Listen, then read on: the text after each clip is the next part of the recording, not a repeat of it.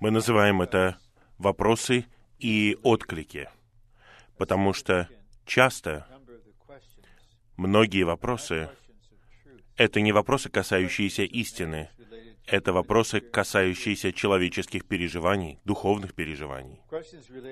Вопросы, связанные с истиной, я могу ответить на них, если истина раскрыта в Писаниях.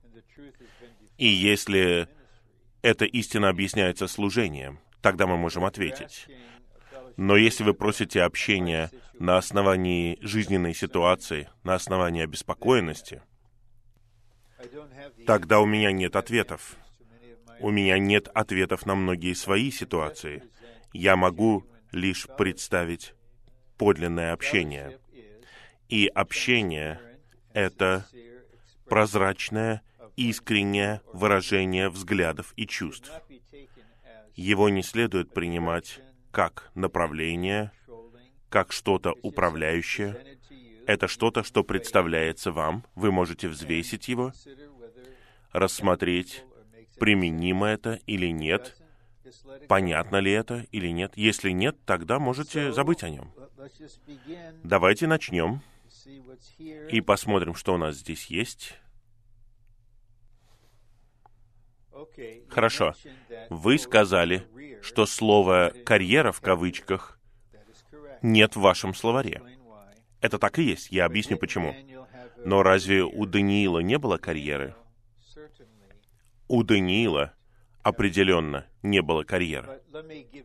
Но позвольте представить вам мои аргументы, почему слово «карьера» нет в моем словаре. Может быть, у вас другой взгляд на карьеру, и в этом нет ничего страшного, но мы должны понимать друг друга. Для меня карьера подразумевает того, кто стремится достичь чего-то в мире, а не просто работать, занимаясь почетным делом, чтобы поддерживать свою жизнь и жертвовать церковной жизни, и развиваться и достигать превосходства в своей профессии. Но когда кто-то ориентирован на карьеру, вот у меня такое чувство, что главное в вашей жизни — это продвижение в этом, достижение богатства, престижа, славы в мире. Если ваше определение карьеры — это синоним профессии, тогда у Даниила была карьера. Но Даниил всевластно оказался в этой ситуации. Это было Господнее устроение. Он оказался в Вавилоне на всю оставшуюся жизнь, и ему было необходимо в этой обстановке получить наивысшее образование, функционировать согласно своему обучению и переживанию, и постоянно развиваться. Но он делал это не из-за честолюбия, он делал это из-за своего характера, из-за того, что он был един с Господом. Но в своем существе он никогда не забывал о Иерусалиме, он не хотел построить империю для себя в Вавилоне. Вот что я имею в виду. Хорошо. Я могу складывать куда-то вопросы, на которые мы ответили уже?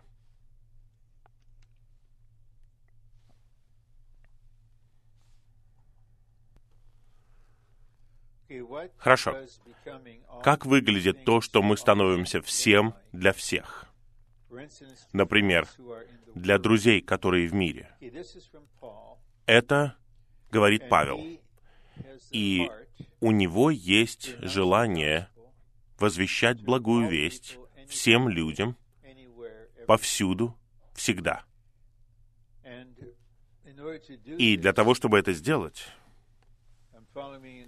я следую за выражением, которое использовал брат Ли много десятилетий назад. Он сверг себя с престола и мог, согласно принципу воплощения, подходить к людям, где бы они ни были, и быть такими же, как он, насколько он мог, не идя на компромисс в отношении своей природы как верующего. Итак, вместо того, чтобы настаивать на своем особом статусе, на уровне образования и так далее. Он был таким человеком, который мог быть с вами там, где вы находитесь, во всей искренности, для того, чтобы установить эту божественно-человеческую связь. И это на самом деле Христос, который живет снова в своих членах. В Евангелии от Матфея, после того, как Господь Иисус призвал Матфея прямо от стола сборщика налогов, Матфей хотел устроить ужин для него, и он пригласил своих друзей. И его единственными друзьями были сборщики налогов и грешники, и люди подобного рода. И Господь пришел, и религиозных людей это шокировало. Но Господь, как мы знаем, назван другом грешников. Но в послании к евреям мы читаем, что он был отделен от грешников. Он был другом грешников. Он встречался с ними в нейтральном месте. Я не думаю, что он пошел бы в ночной клуб или в бар и заказал бы там водку или что-то подобное и пытался бы завязать разговор с кем-то. Святые, которые пытались так поступать, в итоге лишь оскверняли себя. Итак, Павел был таким человеком, в том смысле, что Христос жил в нем. И принцип воплощения состоит в том, что мы сходим на тот уровень, где находятся люди, и приносим им Бога через свое человечество. Итак, для друзей, которые в мире, если они друзья, у нас уже есть связь. Поэтому должен быть путь, как найти подход к ним по-настоящему искренне, по-человечески. Когда вы растете в Господе и переживаете Его больше, это человечество будет человечеством Иисуса. Но в то же самое время тут применим следующий принцип. Вы не идете на компромисс в отношении своего свидетельства или своего положения как Сына Божьего. Вы не делаете то, что они хотят от вас. Может быть, что-то. Вы не берете в рот. Вы не собираетесь делать какие-то вещи, но в то же самое время вы не судите их, если они это делают. Но вы просто не участвуете в этом. Хорошо?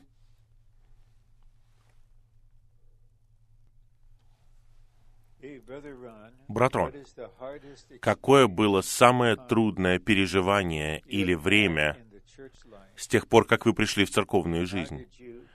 И как вы прошли через это? Хорошо. Я с радостью принимаю такие вопросы.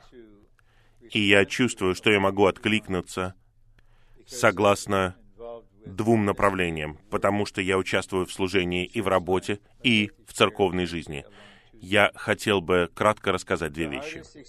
Самое трудное переживание или время, которое у нас было в церковной жизни, в моем внутреннем существе, это был второй основной бунт среди святых в Господнем восстановлении в Соединенных Штатах.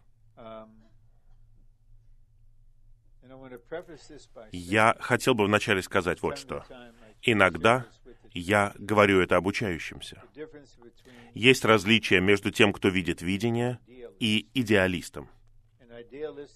Идеалист обычно это молодой человек, у которого есть очень высокие, возвышенные идеи о том, какой должна быть церковь, ну вот в данном случае, и он ищет совершенную церковь. Они приходят в церковную жизнь и думают, что они нашли ее, и вдруг они понимают, что она состоит из искупленных грешников, таких как мы, которые находятся на различных этапах органического спасения. И они притыкаются и они становятся циничными. А люди, обладающие видением, это те, кто имеет небесное видение. Они понимают, что это видение осуществляется в реальных людях, находящихся на разных этапах роста. Итак, мы не прячем свою историю. Во Второзаконии Моисей повторял историю народа Израиля до этого момента. Мы не будем прятать нашу историю. Мы находимся в сражении, враг нападает снаружи, противник, это сатана в другом обличии, нападает изнутри. И в 1978 году у нас была первая большая смута в Соединенных Штатах. Но в 1988 и 89 годах некоторые самые опытные и чтимые и активные соработники, которые были с уставами снабжения, обратились против служения века, когда брат Ли начал изучать предписанный Богом путь для осуществления Божьего домостроительства. И некоторые из них, один из них жил здесь, в Северной Калифорнии, долгое время. Недавно он ушел к Господу. Вчера было собрание его памяти. Он так и не покаялся. Но почему это было так трудно? Я не знаю. У вас когда-нибудь был вывих? Был вывих сустава? У меня несколько раз был вывих правого колена. Первый раз, когда мне было 13 лет, я играл в баскетбол, и последний раз, когда я играл в ракетбол с Дэйвом Хиггинсом. И я побеждал его. Потому что я верю, чем бы мы ни занимались, мы должны быть искренними. А единственный способ быть искренним, когда играешь в ракетбол, это играть до победы. И я вывихнул его прямо на корте. И я вставил его назад, но победу я отдал ему. Представьте себе, если у вас несколько вывихов произошло одновременно. Вот таким было чувство. Это была огромная боль в теле. Именно поэтому было так трудно. И как вы прошли через это? Есть разные стороны. Что касается Господа, мы проходим через что угодно по Его милости и благодати. Не потому, что мы герои, не потому, что мы лучше других, не потому, что мы превосходнее тех, кто ушел, мы не превосходнее кого-либо. Но, что касается Господа, у Него была милость. И еще один фактор — это то, что внутренне у меня было управляющее видение Божьего домостроительства. Кроме того, до этого я понял, что мы следуем не за человеком как таковым. Я никогда не следовал за братом Ли только лишь потому, что он человек. Мы следуем за тем, что проходит через человека, за служением, за видением, которое исходит из этого человека. И еще один фактор — это осознание того, что я живу в теле Христовом. В какой-то степени я был встроен, и я не могу двинуться даже, если я захочу. И еще один фактор — то, что брат Ли откликнулся на это, прежде всего, он ничего не делал внешне. Но он проводил довольно много времени перед Господом и искал Господа. Господь, почему это происходит? Неужели в моем служении что-то не так? Он не стал оправдывать себя. Но затем, во время, назначенное Господом, он вышел и высвободил Слово в этой ситуации. Потому что Божий путь, как вести себя в ситуации хаоса, в трудных ситуациях, которые приносит враг, принося смерть, состоит в том, чтобы раздавать жизнь и свет в эту ситуацию. Это были факторы,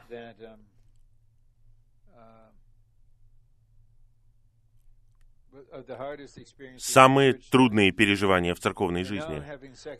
И теперь я думаю еще об одном моменте.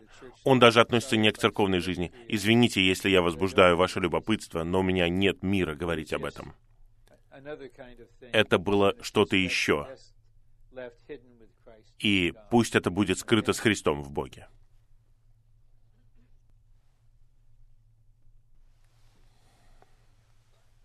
Хорошо.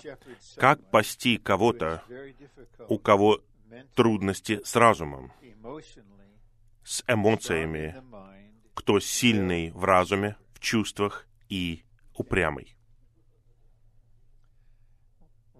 Ну, я не пытаюсь испытать всех вас, нет. Но есть люди, у которых очень сильная душа и сильный характер.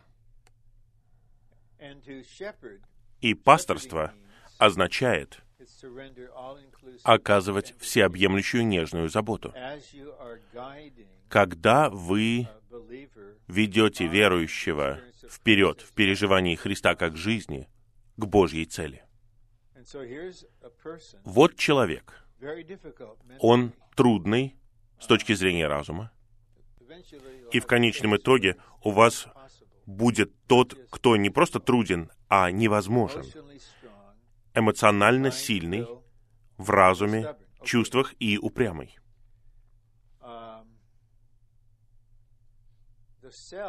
Наше «я», наше «я» и враг, стоящий за нашим «я», хочет завлечь нас делать следующее. Ты сильный, а я сильнее. У тебя сильная воля, моя воля сильнее. Вот теперь вы полностью в плоти. И вы оказались в ситуации, в которой вы хотите победить всеми силами, и вы теряете свое видение. Для того, чтобы пасти такого человека, вы сами должны быть затронуты Господом в своем переживании с Ним, во всех аспектах, о которых вы здесь упомянули. Потому что, возможно, у вас нет трудностей в разуме, но вы знаете, что Господь сотворил вас умным человеком, у вас есть образование, история, которая поддерживает это, и вы должны понимать, что вы можете быть сильными в своих чувствах и в своей воле. Но принцип в пасторстве состоит в том, что вы можете привести человека только туда, куда прошли вы сами. Итак, чтобы пасти вот такого человека, требуется или такой человек, который был сокрушен и пересоставленный, который сам получал пасторство, или это довольно большой контраст. Можно на самом деле пасти вот такого человека, даже если человек сам полностью другой по предрасположенности, если у него есть проницательность, и если он един с Господом, и он знает, какую часть этого человека необходимо затронуть. Итак, было время, когда мы разговаривали с противниками, они сильные, высокомерные, самоуверенные, и у меня была мысль. Я знаю, как лучше всего обращаться с тобой. Я не буду разговаривать с тобой. Я попрошу свою жену поговорить с тобой полчаса, и она своей проницательностью увидит тебя внутри и снаружи и просто на куски разделает. Ну, я так никогда не поступал. Это просто осознание, что нужно знать, где этот человек находится, и обратиться к другой части его существа. Если он силен в разуме, тогда я не представлю ему чего-то, что возбудит его разум. Я поделюсь чем-то о том, что значит, например, быть лелеемым Господом. Ты когда-нибудь переживал то, что Господь лелеет тебя? Или я поделюсь чем-то из песни песней. Чем-то в совершенно в другой сфере, отличной от их души. Но при этом я касаюсь их сердца. Я ни в коем случае не манипулирую ими, потому что человек может быть вот таким сильным, но глубоко внутри своего существа они все еще ищут Господа. Они не могут быть другими, пока они не станут другими. Это вот различные комментарии. Хорошо? Это записка подлиннее. Ничего страшного. Рон, брат Рон, мне сказали, что я выгляжу несчастным.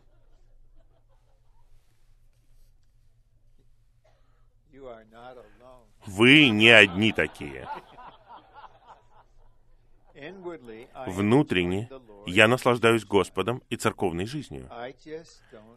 Я просто не имею внешнего выражения. Это проблема? Святые давят на меня своими комментариями. Неужели нам необходимо внешнее выражение радости внутри? Когда я думаю о жизни Господа, Господь внутренне был доволен, исполняя волю Отца. Он также муж скорбей. Люди были привлечены к Нему. Есть ли... Что это за слово? Есть ли награда? Ага, награда. Это награда? Нет, мне кажется, это не награда. Есть ли запись об этом внешнем выражении? Ну, давайте я подойду к этому с такой стороны. Но при этом я говорю с юмором. Вот бы было здорово, если бы был закон о том, как фотографировать других. Вот было бы здорово, если бы все фотографии были подлинными. Потому что, когда я в группе и меня фотографируют, я должен улыбаться. И я просто не люблю улыбаться. Как просто так вот улыбаться? Я не хочу быть мрачным, но при этом я не хочу улыбаться. Мне кажется, что у меня приятная улыбка, но при условии, что она искренняя. Хорошо, мне сказали, что я не выгляжу счастливым. Итак, ваше лицо, ваше лицо не выражает счастье. Это просто факт. Вот что другие понимают. Поэтому есть различие между лицом и выражением лица. Выражение лица — это выражение человека особым образом. Внутренне я наслаждаюсь Господом и церковной жизнью. Я верю вам. В этом вопросе чувствуется искренность. У меня просто нет внешнего выражения. Это проблема? Ну, это не проблема для Бога. И это не должно быть проблемой для вас. А что вам делать? Ходить вот так вот, чтобы другие радовались? Мы не можем притворяться, чтобы делать других радостными. И в конечном итоге, другие, у которых больше переживаний, они не будут настаивать на том, что вы выглядите несчастными. Они просто зададут вопрос. У тебя все в порядке? Как дела? Вы скажете, у меня все хорошо, я наслаждаюсь Господом. Пожалуйста, не надо ничего делать. Все, что мы делаем намеренно, недействительно. Действительность всегда естественна, без усилий. На меня давят комментарии святых. Вы не можете. Давайте скажем так. У нас всегда будут комментарии святых до конца веков. Их остановить невозможно. Их нельзя упразднить, но вы можете сделать две вещи. Когда вы чувствуете, что к вам приходят такие комментарии, закройте свое существо, закройте свой дух, закройте свое сердце, потому что такие комментарии не в духе. Кто-то, кто живет Христа в духе, не будет говорить такого, не будет давить на других. Он будет лишь преподносить жизнь. И затем просто забудьте об этом. Упражняйтесь.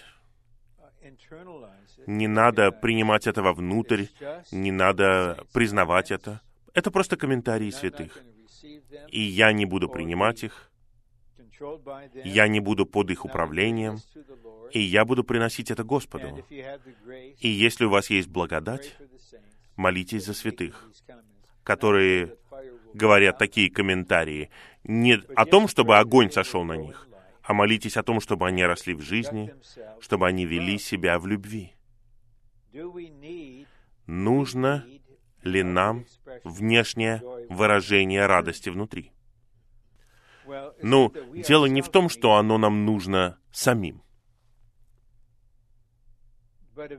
Но в конечном итоге, что мы переживаем о Христе внутренне и как мы наслаждаемся Христом внутренне, каким-то образом будет проявлено тем, кто вокруг нас. Я не имею в виду, что это должна быть радость, но другие должны быть способны почувствовать элемент в вас, который не является обычным человеческим элементом. Подумайте о жизни Господа. Господь был внутренне доволен, исполняя волю Отца. Да, так и было. Он также был мужем скорбей. Наверное, его скорби были частью его скрытой жизни с Господом. Это было его внутреннее страдание, которое мог понять только Отец. Есть ли запись о его внешнем выражении? Не напрямую. Но, например, в четвертой главе Евангелия от Матфея, когда он начал свое служение, и он пришел к людям, сидящим во тьме и тени смерти, он пришел к ним как свет и сиял на них. Итак, выражение — это не просто выражение счастливого человека, а выражение Бога. Мы хотим, чтобы Бог был выражен. Орган выражения в нашем существе — это душа. И душа — это также орган наслаждения. Что Господь хочет? У нас нет никакого указания на то, что Он требует от нас ходить с счастливым лицом. Он хочет одного, чтобы Христос, который в нашем духе, сиял бы через нашу душу. Мы не осознаем этого. Он просто сияет через нашу душу в других. Это и есть выражение. Радость это или печаль. Людей не интересует, выражаете ли вы радость. Они откликаются на Бога, который сияет через вас. Хорошо?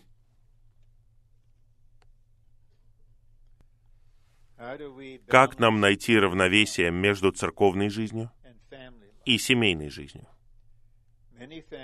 Многие семьи отходят на второй план после того, как у них появляются дети. Они менее активны во многих аспектах церковной жизни, например, молитвенные собрания, День Господень и домашние собрания. Слово равновесия. Церковная жизнь и семейная жизнь. Чтобы ответить на этот вопрос, потребуется чуть больше времени, чем на другие вопросы. Слово «равновесие» нет в моем словаре. Я коснусь этого и не буду говорить легковесно. Потому что такое впечатление, что равновесие — это равный приоритет. Равный приоритет. Вот столько на это и столько на то. И я говорю вам просто исторический факт. Это не абсолютное различие, но это серьезное различие. Однажды я был не женатый, и когда я женился, у меня появились дети. Когда у меня появились дети, это никак не повлияло на мою христианскую жизнь и на мою церковную жизнь. Никак. А теперь вот что. Когда появляются дети, они появляются на всю жизнь. И теперь есть ограничения. Они и у отца, и у матери. И мать должна принять ограничения, касающиеся ее времени и энергии. Но, видите различие? В Элден-Холле, это зал собрания церкви в Лос-Анджелесе многие годы. Там было где-то примерно 150 святых. Они жили примерно в пяти минутах ходьбы от зала собраний. И вот было молитвенное собрание. И вот молодые матери с маленькими детьми. Вот четыре сестры, четверо детей. Одна остается дома с четырьмя детьми, остальные три идут на молитвенное собрание. И так они поступают по очереди. Это неизвестная практика, просто неизвестная для нас сегодня. И что происходит? Семьи становятся миром. Они становятся миром. И многие могут засвидетельствовать. Считайте это старомодным, или я человек из другого поколения. Это не влияло на приоритеты в нашем существе. Христос и Церковь. Это был приоритет. Итак, если кто-то думает о предложении на работу, человек не соглашался на многообещающую работу. Он думал о том, как это повлияет на мою церковную жизнь. Займет ли это слишком много времени? Стану ли я рабом фараона? В ранние дни, понимаете, такого больше не происходит. Я не имею в виду, что такое должно происходить. Многие братья были учителями в школе. Я не знаю, есть ли брат в Господнем восстановлении в Соединенных Штатах, который хочет быть учителем в школе? Во-первых, вы зарабатываете недостаточно. Но зачем мы это делали? По двум причинам. Мы зарабатывали достаточно, чтобы поддерживать нашу семью, и все лето у нас был отпуск, чтобы участвовать в обучениях и конференциях брата Ли. Или, если мы собирались покупать дом, или что угодно, в нашем существе мы просто думали о церковной жизни. Я не умею жить иначе. Но многие умеют жить иначе. Итак, вот путь равновесия со стороны Господа. Я использую слово «равновесие», наверное, так, как подразумевал автор вопроса. Равновесие означает обе вещи важны. Как нам позаботиться и о том, и о другом перед Господом? Вот путь Господа. Он приходит к нам и говорит, ищите прежде Царство Божьего и Его праведности. Точка. Абсолютное требование. Ищите прежде. И Царство подразумевает самого Христа и Церковь. Ищите прежде этого. И в 10 главе Евангелия от Матфея он снова говорит, кто любит отца или мать, дочь или сына больше, чем меня, недостоин меня. Это абсолютное требование царства, нацеленное на душу жизнь, на природную жизнь. Он не говорит, не люби отца и мать. Он не говорит, не люби сына и дочь. Нельзя любить их больше, чем его. Молодые отцы, это небольшое отступление, должны усвоить кое-что и с радостью принять это. А именно, ваша драгоценная жена любит своего ребенка больше, чем она любит вас. Прими это, мужчина. Ребенок вышел из нее, это часть ее существа. Не пытайся изменить это. Итак, мы начинаем это движение к надлежащему равновесию, принимая Господнее абсолютное требование. И как мы принимаем его? Мы говорим, «Аминь, Господь, аминь» этому. И потом мы говорим, «Господь, в самом себе я не могу этого сделать, я не могу этого сделать». И Господь ответит, «Я знаю, что ты этого не можешь. Я просто хочу, чтобы ты понял. Я это сделаю. Я буду всем». И вот вы читаете Библию дальше, вы подходите к посланиям Павла. И Павел дает наставление мужьям. Любить своих жен, как Христос возлюбил церковь и отдал себя за нее. Это означает, что ты будешь любить свою жену таким образом, что положишь свою жизнь за нее.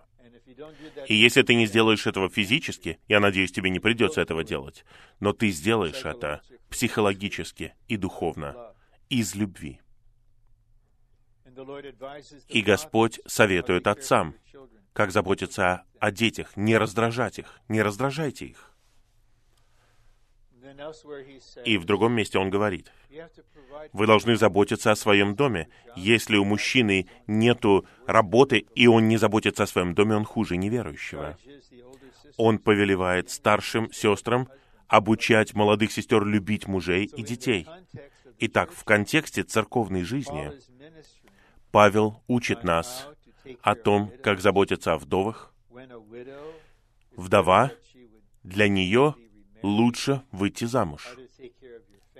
Как позаботиться о семье. Все это есть ясное наставление.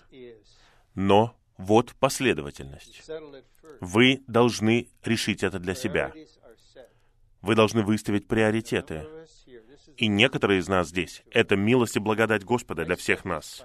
Я выставил эти приоритеты 52 года назад, и они не изменились. Моей дочери 50. Моим сыновьям 48 и 44. Если вы поговорите с ними и спросите их о том, как они росли в семье Кенгасов, отец работал полное время, и в 74 году он начал служить, они все были молодыми. Вы узнаете, у них нет никаких отрицательных воспоминаний, только положительные воспоминания. Потому что они смогут сказать вам, «О, я хочу просто рассказать вам какие-то эпизоды. Мой папа помог нам найти лучшие места для походов. И как называется? Юсемити. Да, национальный парк в горах. Мы провели там неделю. И там мой младший сын научился кататься на лошади.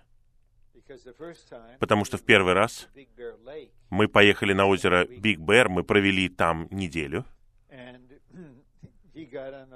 и он залез на лошадь, на самую старую послушную лошадь, и лошадь пустилась в галоп, и Филипп кричал «Стой, стой, лошади!» Почему я говорю это? Вот теперь мы в горах, в Юсемите, в национальном парке. Мы проводим там неделю. И в человечестве Иисуса. И что касается моей жены в то время, она ушла к Господу, и тот период моей жизни закончился. Я говорю об этом только потому, что это часть моей истории. Я просто вынужден свидетельствовать об этом мы с ней занимались своего рода профилактикой. Я иногда делал это так. Нам это нужно. Нам иногда нужно было уехать на два или три дня одним. И вот какая-то семья взяла наших детей. Мы уехали в пустыню на горячие источники на пару дней, и мы делали то же самое для этой семьи. Если мы выставим приоритеты согласно Богу, мы ищем Христа и Церкви в первую очередь, и мы рассматриваем свою семейную жизнь как часть церковной жизни.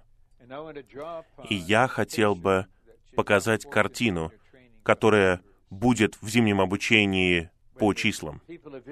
Когда народ Израиля становился станом, шатер собрания находился в центре.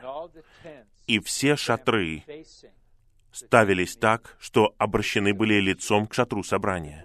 Это картина того, что их жилище, семейная жизнь всего Божьего народа была сосредоточена на Христе и Церкви. Только так можно жить церковной жизнью.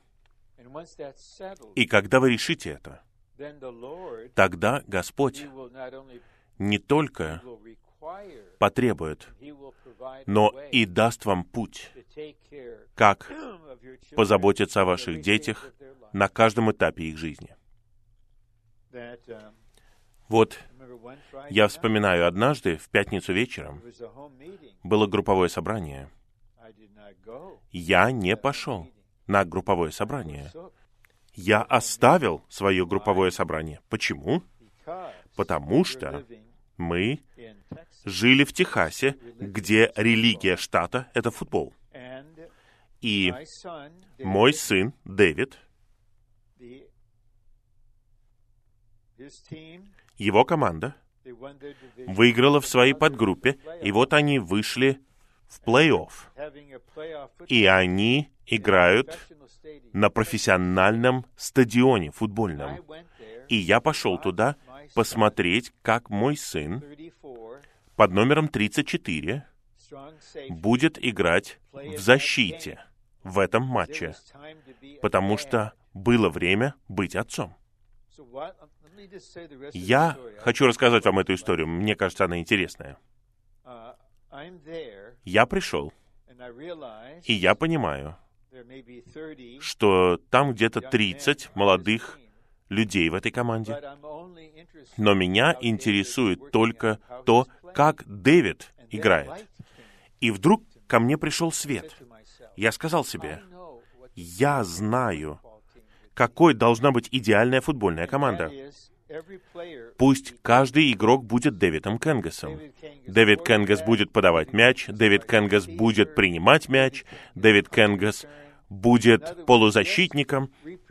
Видите, он будет воспроизведен. Видите, Дэвид Кенгас — это идеальная команда. И Господь воссиял во мне и сказал, вот что я делаю со своим сыном. Итак, я получил свет на техасском стадионе, который, кстати, уже снесли. Итак, я могу засвидетельствовать перед вами, что если у вас есть такой приоритет, Христос и Церковь на первом месте, но если это не ваш приоритет, тогда мне нечего сказать. Я ничего не могу сказать, потому что мы с вами живем в разных вселенных. Мы живем не в той же самой сфере. Павел твердо утверждал важные вопросы христианской веры, но был гибким в отношении практик и обычаев. Поэтому он мог найти подход к тем, с кем он был, и спасти их, неважно, иудеи они или язычники.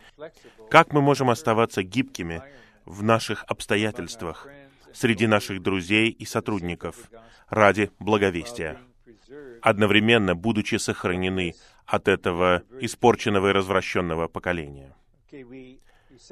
Мы в каком-то смысле говорили об этом, но тут есть какие-то нюансы в этом вопросе, потому что автор осознает, что необходимо быть сохраненным от этого испорченного и развращенного поколения. Итак, первое, что должно произойти, это что-то внутри вас, в вашем существе. Потому что внешне вы точно такой же, и внешне вы должны выглядеть таким же. Вы работаете в одной из хай-тек компаний или где-то еще, вы в команде, вы должны производить продукт, а они, в свою очередь, заботятся о вас, они кормят вас, и они будут рады, если вы даже будете жить на работе, потому что они хотят владеть вами полностью. Но в вашем существе решено — и Господь засвидетельствует в отношении вас, что вы распознаете, что это нынешний злой век. Вы живете в испорченном и развращенном поколении. Вы любите Господа, вы не любите нынешний век, Вы любите Его явление, вы не любите это поколение. Вы здесь, вы живете Господу, в то время как вы на работе. И внутренне есть отделение от тех, кто полностью погружен в этом поколении. Но поскольку вы находитесь в одном и том же поколении, вы соприкасаетесь с ними, вы можете понять то, что их беспокоит, какие у них ценности, чего они ищут. И если вы там, исполняете свою работу, позволяете Господу жить в вас, Господь даст вам возможность чем-то поделиться с ними. Но если вы сами не решили этот вопрос внутренне, что вы будете строить ковчег. Это была тема вчерашнего сообщения. Были вы там или нет, я не знаю. Это не моя обязанность знать. Вы строите ковчег. И ковчег спасет нас от этого испорченного и развращенного поколения. Итак, теперь у вас есть основания общаться с ними, как со своими сверстниками, с людьми, которые в той же самой ситуации, но вы отделены от них. Но, если вы не решили этот вопрос в своем существе, они повлияют на вас. Течение этого века унесет вас. Но я верю, что в этом человеке этого не произойдет. Вот одна вещь. Где-то последние два или три года я наслаждался одним аспектом Господа. Я наслаждаюсь этим аспектом очень сильно.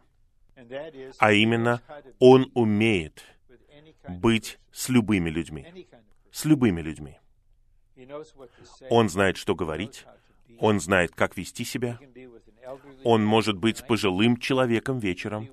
Он может быть с женщиной, у которой было пять мужей, и которая живет с мужчиной, который не муж ей, и она живет не в Северной Калифорнии. Это древняя история. Нет ничего нового под солнцем. И этот Христос живет в нас. И если мы позволим Ему жить в нас, я уверяю вас, Он умеет быть с любыми людьми, с каждым человеком. Он нелицеприятен. Он любит всех людей одинаковой любовью. И Он пришел спасти грешников. Он друг грешников. Он врач. Он пришел спасти больных. Он пастырь. Он пришел, чтобы найти потерянное. Вот Он такая личность. Просто позвольте Ему жить в вас. И еще небольшое примечание к этому, и потом пойдем вперед. Я искал кое-что в жизни изучения Откровения, и я нашел это.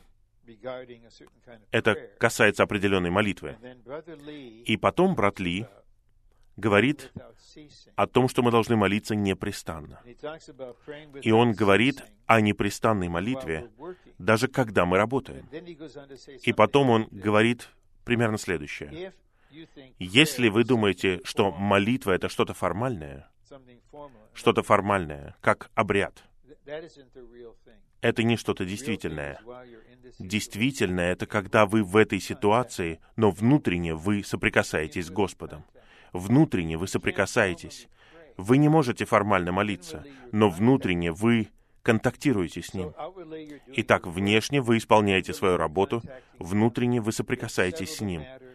И вы решаете этот вопрос для себя. Вы в этом поколении, но вы не часть его. Вы будете частью ковчега, который спасет вас во время суда, который надвигается. Он надвигается быстро. Он уже начался. И он ударит по Соединенным Штатам, по Калифорнии особым образом. Это центр деградации. Но в вашем существе решено, и теперь вы можете быть другом этим людям, не будучи оскверненным. Хорошо? Как узнать, какой вам предстоит бег?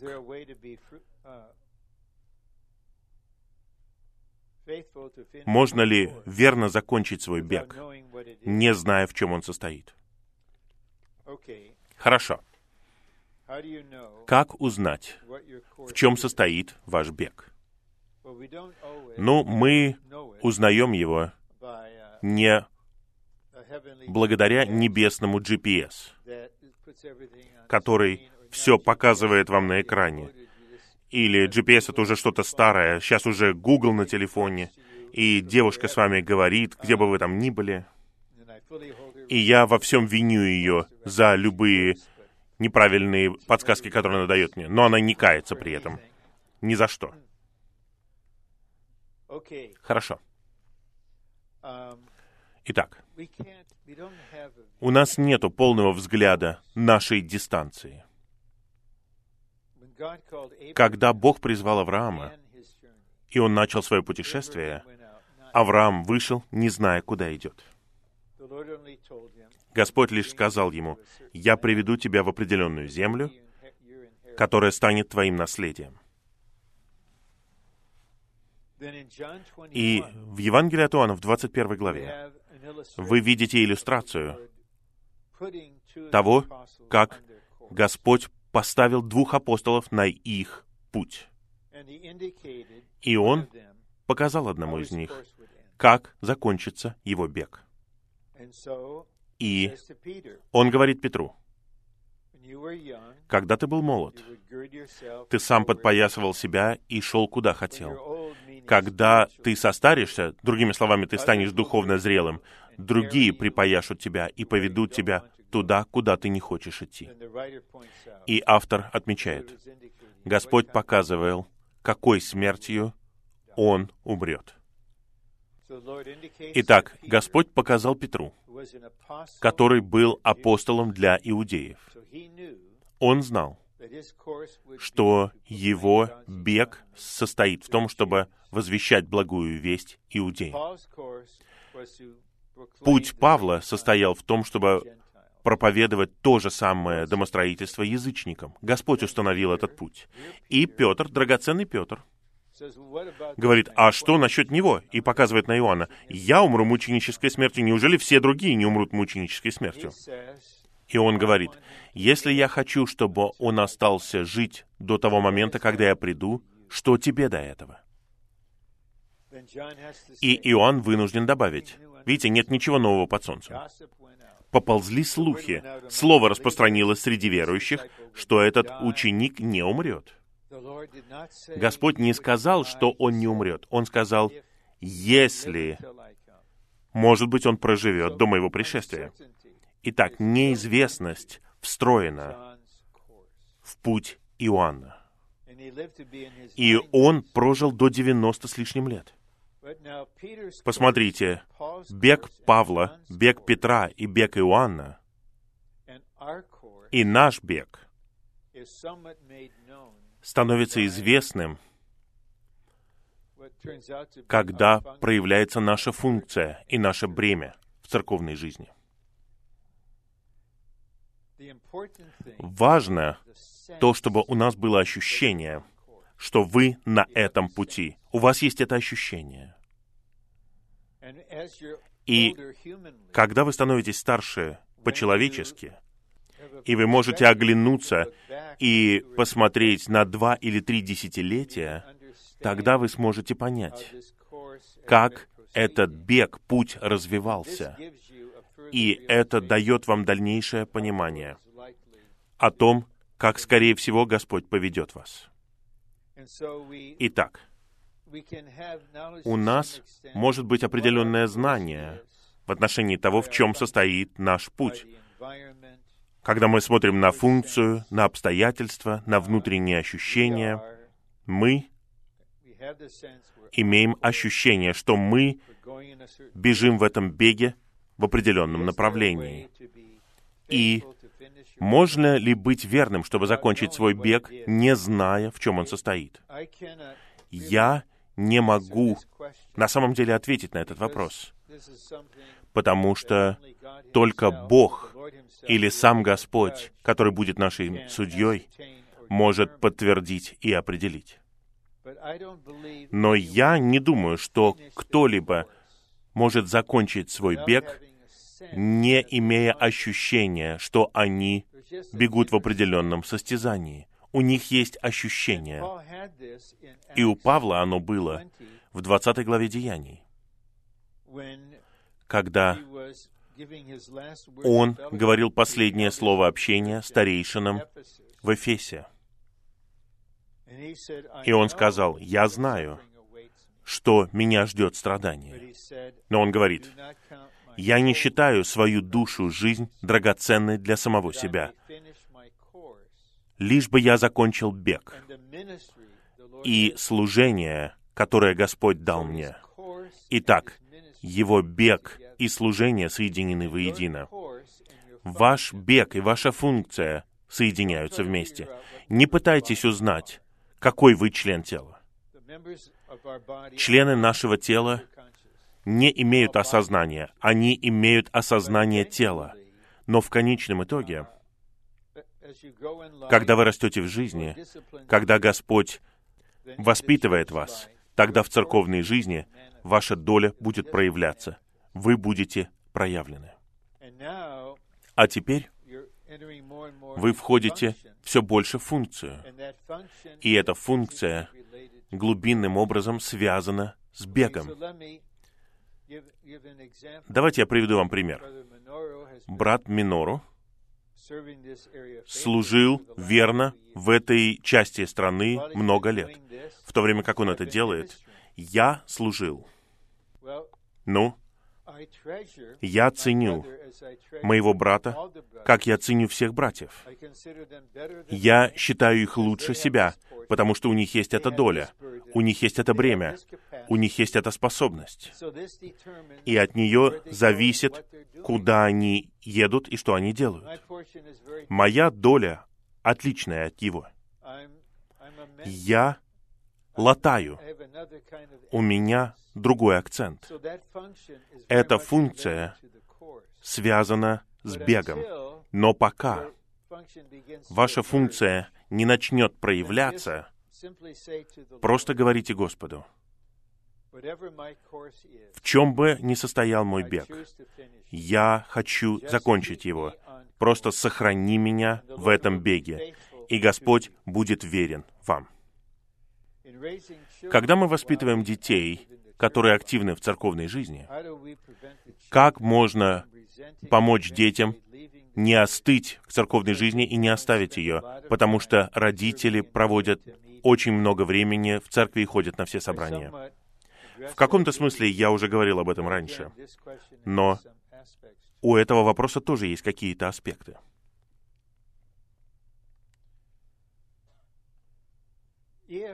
Если родители проводят так много времени, служа и ходя на собрания, и они при этом не проводят время с детьми, они никуда их не возят, они не ходят на их волейбольные матчи, на их турниры по гимнастике, они не проводят с ними время, тогда открывается дверь для врага, и он сеет в них горечь. Но если вы даете необходимое время, этого будет достаточно. Глубоко внутри они уважают ваше поручение перед Христом и Церковью. Они уважают это, они чтят это. Неважно, пойдут они сами этим путем или нет, они будут чтить это всю свою жизнь. Но если мы узнаем, что то, что мы отдали себя служению, церкви, не освобождает нас от человеческих обязанностей в отношении наших детей, тогда мы должны поставить границы даже тому, что нас просят делать. Да, в церковной жизни мы можем сказать, да, мы полностью отданы этому, но мы говорим, братья, вот на этот раз, вот в этот вечер я буду со своей семьей. Если братьям это понравится, пусть понравится. Если им не понравится, пусть не понравится. Поймут, поймут, не поймут, не поймут. Это их дело. Но я отложил бы время только для них. И у меня дочь и два сына. Было время, когда мы были все вместе. когда мальчики были маленькими, 5, 6, 7 лет, «О, папа идет в магазин, я хочу пойти с папой, я иду с папой». Когда им 15, им все равно, куда вы идете.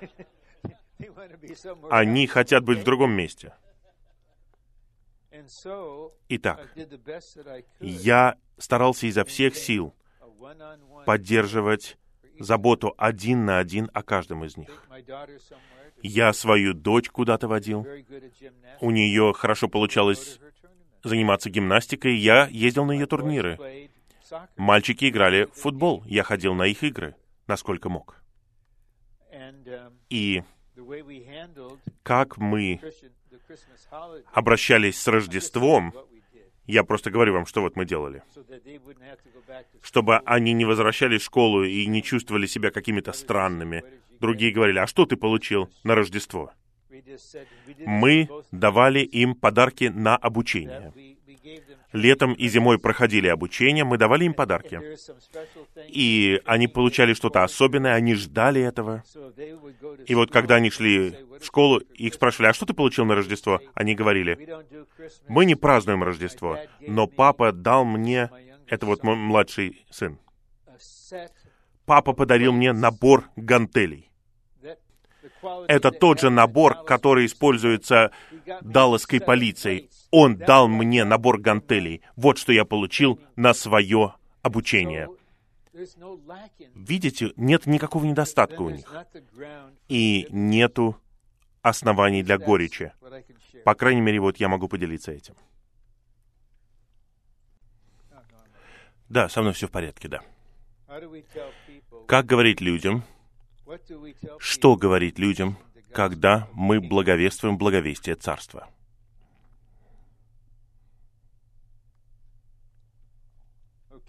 Хорошо. Благовестие Царства — это слово от Господа, которое требует от людей, чтобы они изменили свое мышление и обратились от жизни беззакония и бунта и пришли под правление Христа как царя, креститься в триединого Бога и войти в церковную жизнь как Царство Божье. Это сущность Его. Но на самом деле очень редко мы говорим об этом напрямую, особенно когда мы говорим один на один. В евангельском сообщении или на собрании благовестия, может быть, так и бывает. Но вы можете поделиться любым аспектом благовестия Божьего, когда у вас есть чувство в отношении этого человека. Вы, возможно, поделитесь о том, что Бог — это Бог радости, или о Божьем замысле. Возможно, вы поделитесь с ними о любви, которая у вас есть к Господу, потому что ваши грехи прощены. И чем больше вам прощено, тем больше вы любите. Но ваша цель состоит в том, чтобы они были перенесены от власти сатаны в Царство Божье. Но ваши слова им совсем не обязательно должны быть ограничены. Это ваше осознание. И цель в том, чтобы они поверили в Господа, призвали Его имя и были возрождены. И вы знаете, что когда они возрождаются, они рождаются в Царство. И тогда вы помогаете им понять, что произошло с ними. Вы родились от Бога, вы теперь в Доме Божьем, вы в Царстве Божьем. И жизнь, которая в вас, — это жизнь Божья. И вы обнаружите, что эта жизнь — это жизнь мира и света, которая управляет вашим существом. Поэтому не думайте, что вы обязаны использовать какой-то определенный набор слов. Просто будьте едины с Господом, помните, Он умеет обращаться с любыми людьми. Помните, как Он начал свое благовестническое слово женщине с пятью мужьями? «Дашь мне попить? Дашь мне попить?» Ты иудей, а я самарянка. Самаряне не говорят с иудеями, мы не общаемся, а Господь говорит ей, если бы ты знала, кто просит у тебя об этом, я бы дал тебе живую воду. Есть различные пути. Просто позвольте Господу жить в вас. Он умеет вести себя с любыми людьми.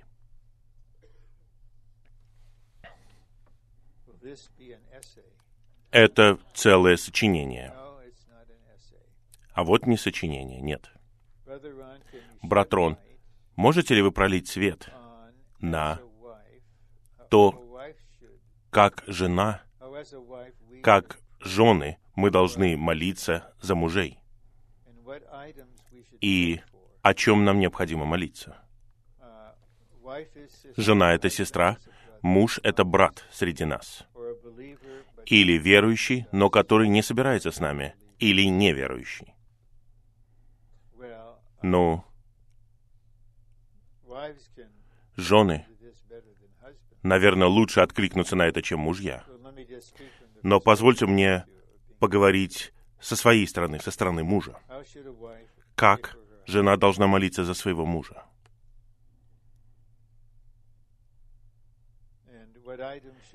И о чем нам нужно молиться? Есть две основные линии. Первое, если вы молитесь как жена Бога человек, вы будете молиться за своего мужа согласно Божьему домостроительству. И вы будете молиться часто глубокими молитвами. В третьей главе послания к Ефесянам. Ваше желание в отношении вашего мужа состоит в том, чтобы Христос увеличивался в нем, чтобы он переживал Господа, чтобы он наслаждался Господом, чтобы он рос в жизни, чтобы он побеждал. Вы молитесь о его функции, а также, как жена, вы осознаете его нужды более, чем он осознает их, как человек. И есть мужья, им требуется какое-то время, чтобы позволить женам помочь им. В конечном итоге вы понимаете, вы не можете жить без нее. Нехорошо быть одному, вам нужен помощник. И вы поймете, что у него есть какие-то нужды, какие-то недостатки. И вы также будете молиться о них. Итак, если муж брат среди нас, он активен в церкви, тогда у вас будет одно течение молитвы. Если брат верующий, но не собирается с нами, у вас будет другая молитва. И то же самое, если он неверующий. Что касается неверующих, быть замужем за неверующим — это ситуация, да. Тогда я рекомендую слово Петра в первом Петра, в третьей главе. Я не знаю, думал ли Петр о психологии, я не знаю. Но, наверное, можно рассмотреть это таким образом. Трудно изменить мужчину. Особенно трудно направлять их и говорить им, тебе нужно вот это, тебе нужно то. Мужская гордость сопротивляется этому. Итак, Петр говорит, что вы должны обретать их без слов, благодаря вашему житию. И потом он описывает дух жены. Кроткий и тихий дух. Это скрытый человек сердца. Но я знаю, что в этом вопросе не говорится вот о том, что я хочу сказать сейчас, но я хотел бы воспользоваться этим вопросом и прокомментировать следующее. Вы спрашиваете, как молиться за своего мужа. А я хотел бы повернуть вопрос так. Как молиться вместе с мужем? И Петр также говорит следующее в первом Петра в третьей главе.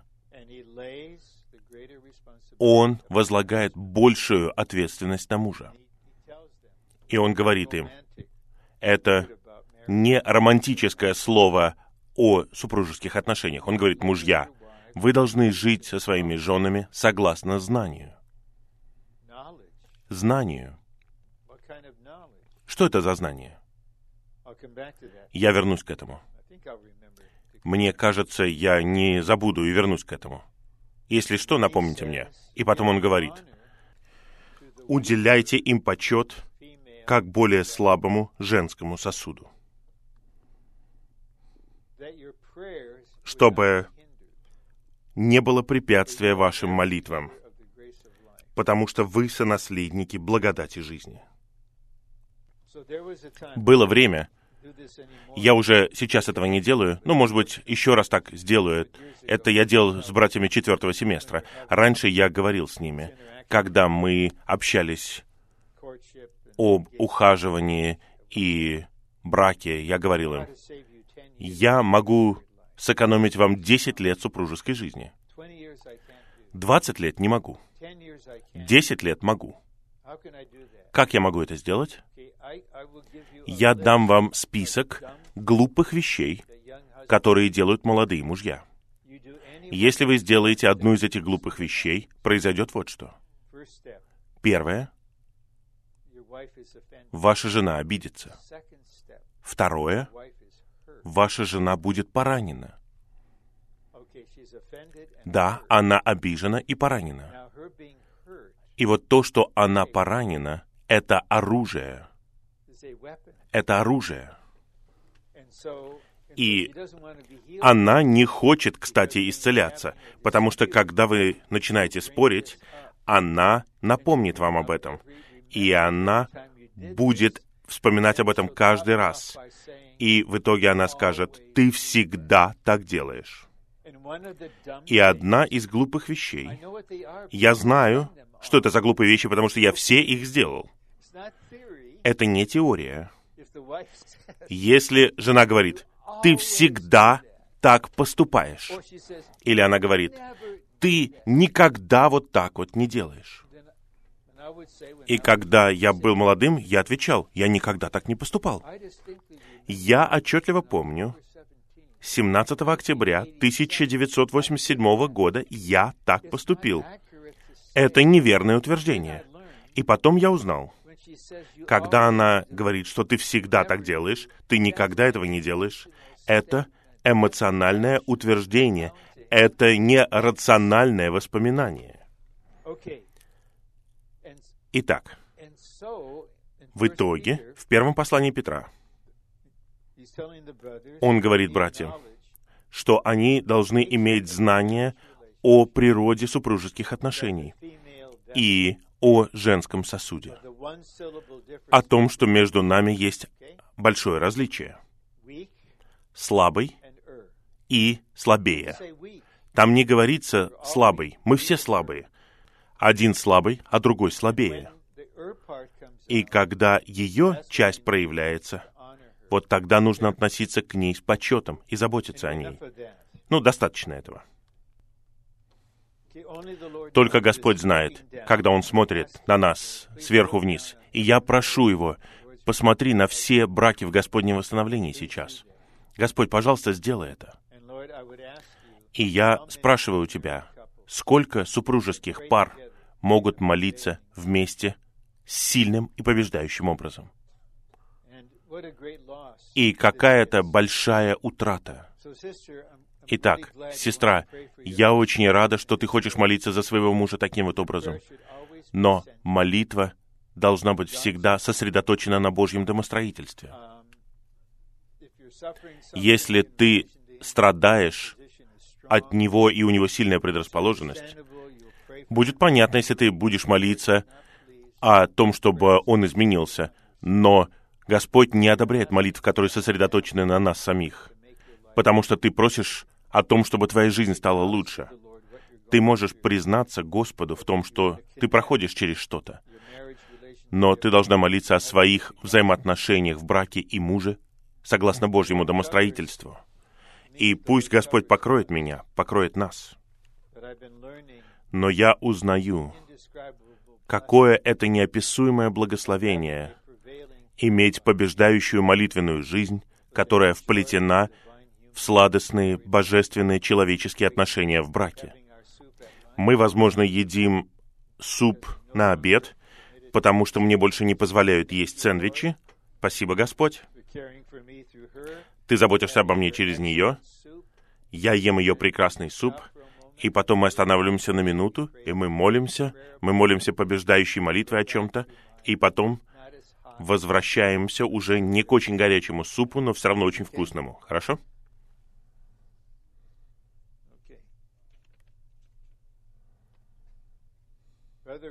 Брат Рон, меня очень затрагивает, что когда мы живем церковной жизнью для созидания тела Христова, это спасает нас от этого испорченного и развращенного поколения. Можете ли вы поделиться, какие виды деятельности, помимо собраний и служения, у нас могут быть со святыми, особенно с новичками, чтобы пасти и созидать церковь? А какие виды деятельности нам необходимо избегать? Итак, первое, я бы сказал, что для того, чтобы созидать ковчег совокупного Христа, для того, чтобы церковная жизнь происходила практически, она сначала должна происходить внутренне, в каждом из нас. Это молитва в третьей главе послания к Ефесянам. Христос устраивает себе дом в наших сердцах. Он встраивает себя в нас. И это делает нас способными созидаться с другими святыми, у которых есть подобные переживания. Итак, какие виды деятельности, помимо собраний и служения? Ну, нам необходима деятельность жизненной группы или по-настоящему органического домашнего собрания. Я хотел бы прокомментировать о групповых собраниях или о домашних собраниях. Природа этих собраний — это взаимное совершенствование. Это природа. Возможно, это не так на самом деле, но это сущность. Итак, каким бы опытным вы ни были, сколько бы вы ни знали относительно других, кто там, вы ограничиваете это ради взаимности на собраниях. И если возникает вопрос, это не время вопросов и ответов между вами и ними. Это вопрос для всех. И пользу получают все, когда все участвуют. И необходимо какое-то собрание небольшой группы, где можно позаботиться о настоящих человеческих нуждах братьев и сестер. Или мы можем помолиться о том, что на сердце у братьев и сестер. Итак, предположим, я на таком групповом собрании. И домашнее собрание посвящено не заботе о нашей ситуации. Но когда мы приходим на это собрание, мы не хотим облекаться в маску.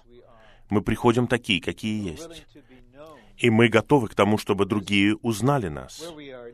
Где мы? Не все скрытые вещи, но где мы в нашей ситуации? Вот если я на таком собрании, возможно, я открою свое сердце и скажу, пожалуйста, помолитесь за моего младшего сына. Его глубоко поранили, и что-то произошло, и он отвернулся. И однажды я был вот на подобном собрании, и жена брата ушла от него. Но это было не что-то непримиримое, но это было что-то серьезное. И он не притворялся, что этого не произошло. Он признал, что это произошло. Поэтому мы молились. И они воссоединились. И они остались вместе, пока он не закончил свой бег.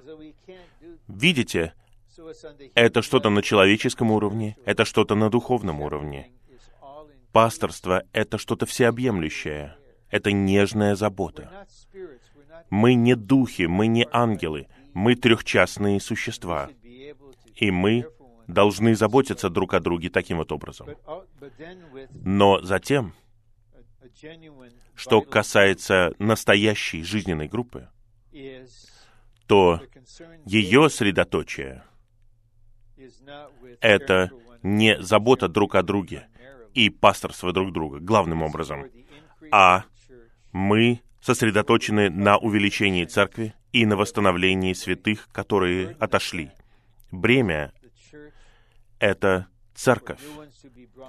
Мы приводим новичков, и недавно спасенные Мы спрашиваем их, есть ли кто-либо на твоем сердце, хотя бы один человек, кого ты хочешь спасти до конца 19 года. И мы молимся о них по именам, мы молимся мощно, и они касаются силы такой молитвы, и это что-то действенное. И они коснутся духа пасторства. У Господа, представьте, какое у него было пасущее сердце. Он сказал притчу «99 овец из 100». Он не сказал, это большой процент.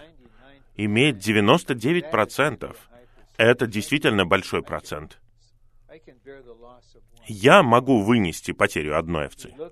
Нет, он искал одну потерянную овцу, пока не нашел ее. Пока не нашел. Это его сердце. И в нас должно быть произведено такое же сердце. И тогда те, с кем мы общаемся, они получают заботу таким вот образом. Одна иллюстрация каком-то смысле. Это моя дочь. Она была спасена в шестом классе. И была девочкой с сильной волей. Она была самой трудной в шестом классе. Но когда она была спасена, она по-настоящему была спасена. И вот она в седьмом классе, ей 12 лет, а есть сестра, которой где-то 20 или 21 год. Она просто пасет ее, занимается с ними человеческими вещами, забирает ее из дома, возит на собрание, сидит с ней на собрании. И это возделывало в моей дочери любовь к Господу и любовь к церкви. И несколько лет спустя она делает то же самое с молодыми сестрами, которым 12 лет. Они учатся на основании образца. Они становятся такими же, как те, о ком они заботятся положительно. Итак, мы больше не будем отвечать на вопросы из этой коробочки. Мы будем здесь, пока я не отвечу на все вот эти вопросы. У нас не будет собрания, которое продлится всю ночь. Собрание где-то будет до 21.10. Если вам нужно уходить, просто уходите, ничего страшного. Мы проводим семейное обучение в церквях в Северной Калифорнии. Мы рассматриваем уроки о переживании жизни, наподобие тому, что делалось в Элдон-Холле в ранние годы. Есть ли у вас совет для братьев, которые проводят это обучение, и для святых, которые участвуют в этом обучении? Я вынужден сказать нет, потому что я не знаю, что такое семейное обучение. Я никогда не был на таком обучении. И я не думаю, что я могу искренне сказать что-то. Я могу сказать об уроках о переживании жизни, но что значит семейное обучение, я не могу этого комментировать. Пожалуйста, пусть это вас не беспокоит. Не думайте, у, чем мы занимаемся, это что-то странное. Нет, это что-то, что развивается, и я просто не должен этого комментировать, потому что я никогда не проводил семейного обучения. У меня было обучение о переживании жизни, но я могу прокомментировать о переживании жизни. Примерно то же самое делалось в Элден Холле. Элден Холл. Там собрания, которые у нас были, прекратились до конца второго этапа. И я не знаю ни одной церкви, я не имею в виду, что их нету, я просто не знаю таких церквей, которые продвинулись дальше. И в результате происходит огромное замедление в переживании жизни, том, что касается третьего этапа. И если у меня и будет какое-то предложение, я бы сказал, да, лучше начинать оттуда, где находятся святые. Давайте я использую слово «семья», но не в том смысле, как вы его используете. Церковь — это семья. У нас у всех разный возраст. У нас есть новички. Им необходимы уроки жизни чтобы очистить прошлое, посвятить себя, чтобы покончить с грехом, с миром и совестью. Но есть святые, которым отчаянно необходимо пасторство в отношении третьего этапа. Они находятся в этой сфере, просто не зная, где они, не зная, как двигаться вперед. И если оказать им ясную помощь о том, как работать над плотью, над нашим «я», над природным составом, они будут оживлены. Хорошо.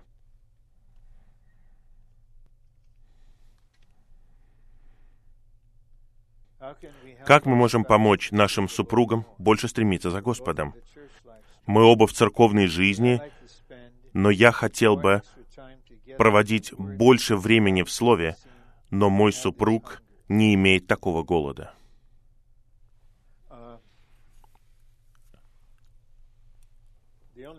Единственный путь, который я знаю, состоит в том, что вы внутренне и лично стремитесь за Господом максимально, согласно вашей ситуации. И это может показаться таинственно. Вы позволяете тому, что Господь внедрил вас, проистекать к вашему супругу.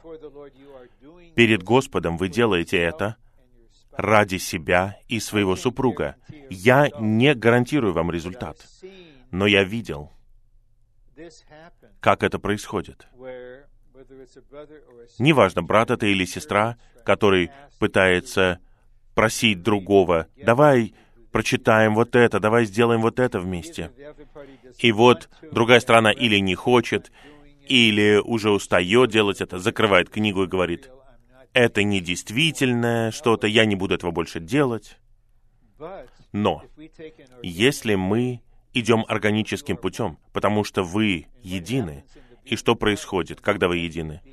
Мы влияем на существо друг друга, положительным или отрицательным образом, и вы идете вперед, но в сердце вы берете своего супруга с собой. Я думаю, что довольно часто что-то будет входить в существо вашего супруга, особенно когда они видят итог вашего стремления.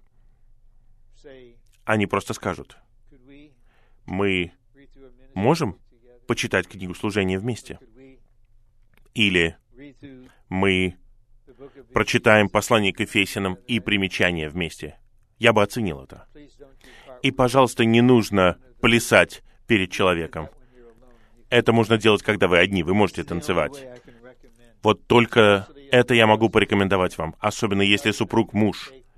Он, наверное, не будет следовать вашему увещеванию. А если супруг — это ваша жена, тогда вы можете затронуть часть ее предрасположенности. Но вы ходите по минному полю. Если вы только не хороший сапер, я бы сказал, держитесь подальше от минного поля. Любите ее на расстоянии и переживайте Господа за всех вас. Как нам двигаться вперед в отношении принятия решений? Я имею в виду решение о том, в какую школу идти, где покупать дом, куда ехать, какие акции покупать. Точно. Я вам таких советов надаю, да.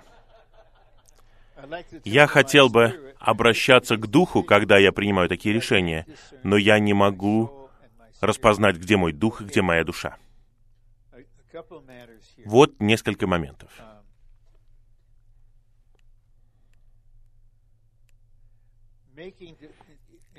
Когда мы принимаем такие решения, наша личность при этом наиболее активна в принятии решений.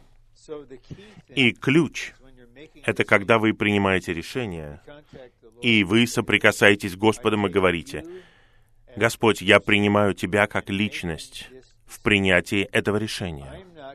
Я не буду той личностью, которая спрашивает у Тебя, какое решение мне следует принять.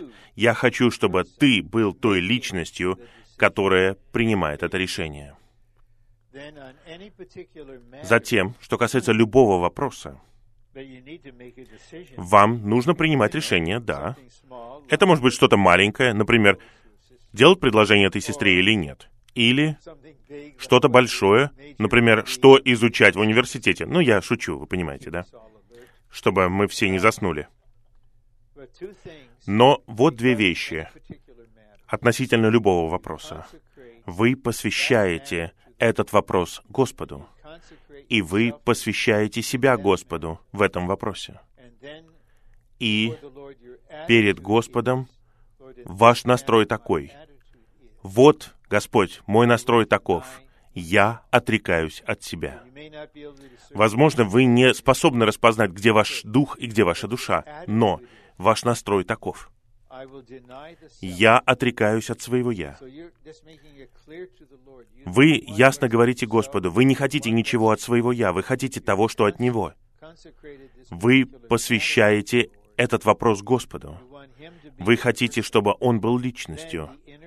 И тогда в вас начинает подниматься внутреннее чувство. Редко бывают какие-то внешние знаки.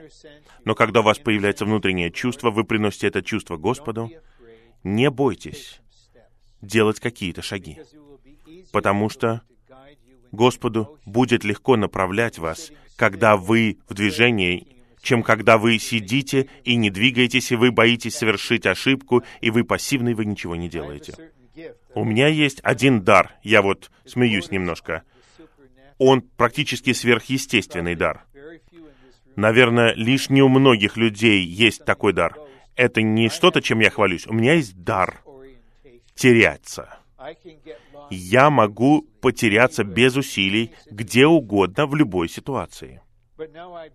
И вот я закладываю время на то, что я потеряю дорогу, я совершу ошибку, и я не боюсь выезжать заранее, зная в конечном итоге, что я приеду туда.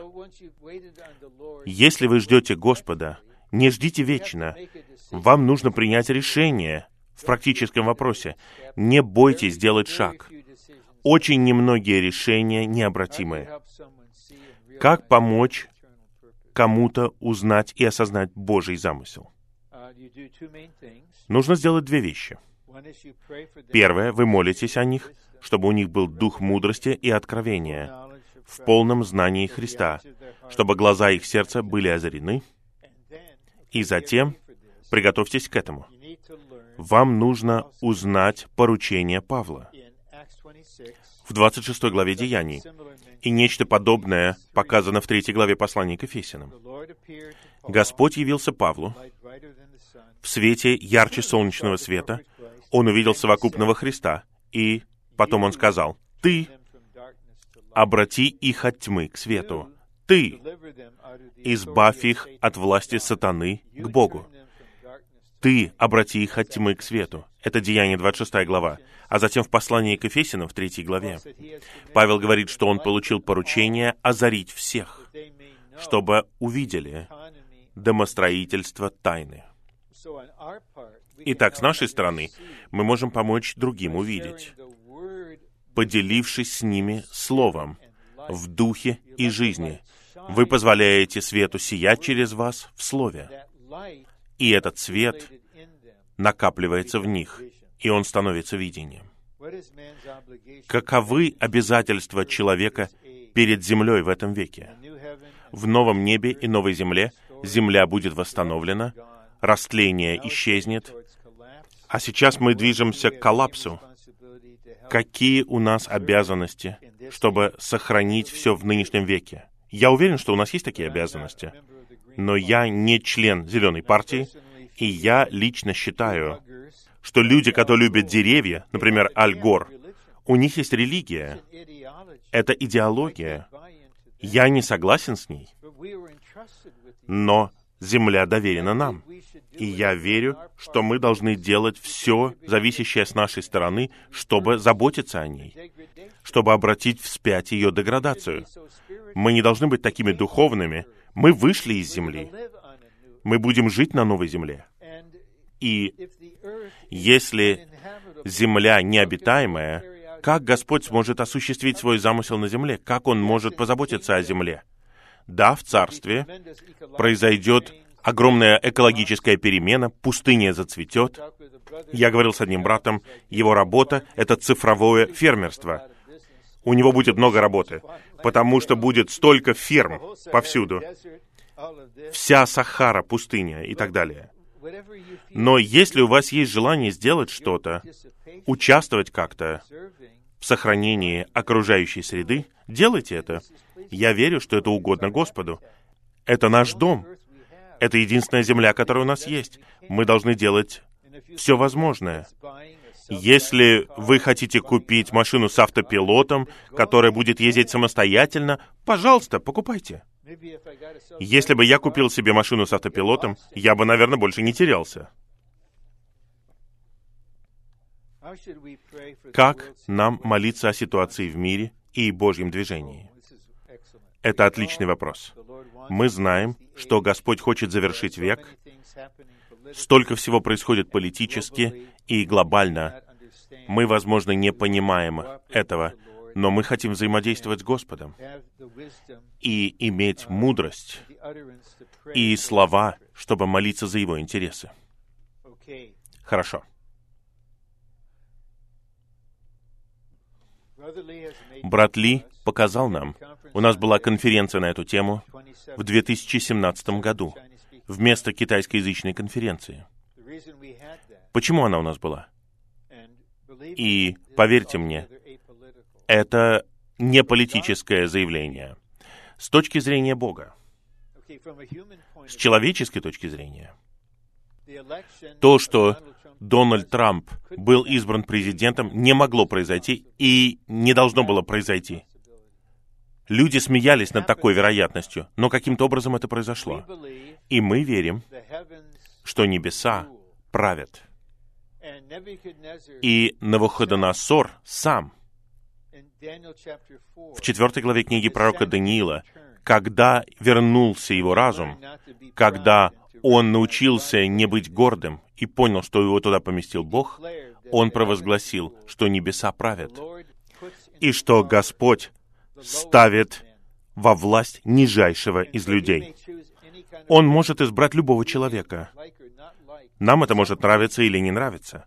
По какой-то причине он захотел осуществить что-то через такого человека и оставить его там на какое-то время. У нас была конференция о Господнем движении. И если мы молимся, мы должны молиться за эту страну. Не патриотически, а Господь воздвиг эту страну для своего окончательного движения, чтобы вернуться. Поэтому нам нужно молиться о том, чтобы Господь применил свое всевластие к этому правительству и ко всей этой стране, ради завершения его домостроительства. И я верю, что нам нужно молиться о Ближнем Востоке. Я помню, однажды я был на сильном молитвенном собрании в Анахайме, где мы молились о очищении храмовой горы, чтобы храм мог быть построен. Нам нужно молиться, чтобы Господь устроил ситуацию в мире так, чтобы она соответствовала внутреннему приготовлению невесты. И я верю, что Господь даст нам какую-то меру духовного понимания, когда что-то происходит. Но в моем случае, чтобы сделать это, это вот я. Я не защищаю ничего. Я не могу позволить своей душе участвовать в политике каким-то образом. Я не могу позволить своим молитвам быть под влиянием каких-то политических предпочтений, потому что Господь не является членом какой-то политической партии. И я голосую за престол, и я верю, что Господь назначил Барака Обаму президентом. Мы принимаем это. Хотите вы за него голосовать или нет, неважно. По какой-то причине Господь захотел, чтобы Дональд Трамп пришел во власть, насколько мы не знаем. Но мы должны молиться за тех, кто во власти, не против тех, кто во власти, потому что они помещены туда, потому что Бог хочет что-то совершить. Поэтому мы молимся о поддержании Соединенных Штатов для окончательного движения. Мы молимся о движении Господа в Европу, потому что это важно. И в конечном итоге Антихрист появится там. Нам нужно молиться о Ближнем Востоке, молиться об Израиле, молиться об Иерусалиме. Это то, о чем мы можем молиться. Хорошо. Почти закончили. Братрон, пусть Бог простит все мои грехи, в прошлом, прежде чем я стал христианином, как я могу молиться так, чтобы Он слышал. Пожалуйста, помогите мне.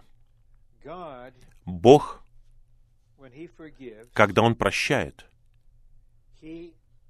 Он прощает абсолютно. И я не знаю, как Он это делает, но Он забывает.